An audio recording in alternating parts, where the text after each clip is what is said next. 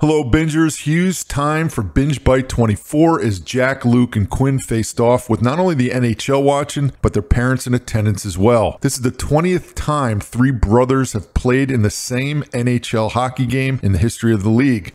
The list includes some very recognizable hockey families the Stastnys, the Broughtons, and the Staals, to name a few. The Hughes family, though, is the first American family to have three brothers drafted in the first round. Quinn was selected seventh overall in the 2018 draft. Jack was drafted first overall by the Devils in 2019, and Luke was taken fourth overall by the Devils in 2021. Entering last night's games, the NHL leaderboards are littered with the last name Hughes. Quinn leads the defensive side of the ice in points with 34. Jack ranks in the top 10 in assists. And Luke leads rookie defensemen in scoring with 14. Quinn and Jack, during their NHL careers, have played against each other six times. Devils own the head to head in those games, 5 1 0. In those six games, Jack has 10 points on six goals and four assists. Could Jack make it 6 1 0? Let's see.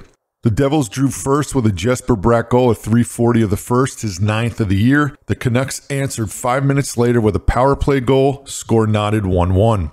Devils score the next three with Jack Hughes adding an assist and a goal to put the Devils up 4 1. And with 20 seconds left, the Canucks added a goal to close out the first period. Devils ahead 4 to 2. The scoreboard was silent in the second period until the 1926 mark when the Devils scored on a power play goal by Luke assisted by Jack. Devils up 5 2 entering the third. The knock on the Devils this year is their soft defense. Could they hold that 5 2 lead?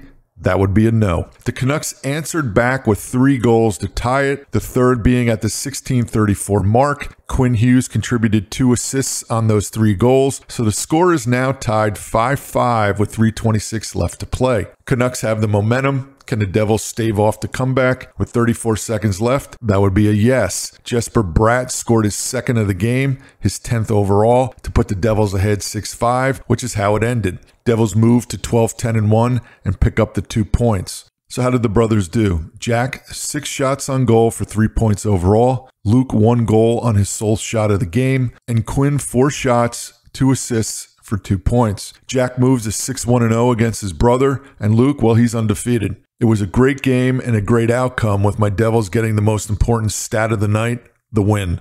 Thanks for tuning in, everyone. Please hit that like and subscribe button on your way out of the arena. JB, out.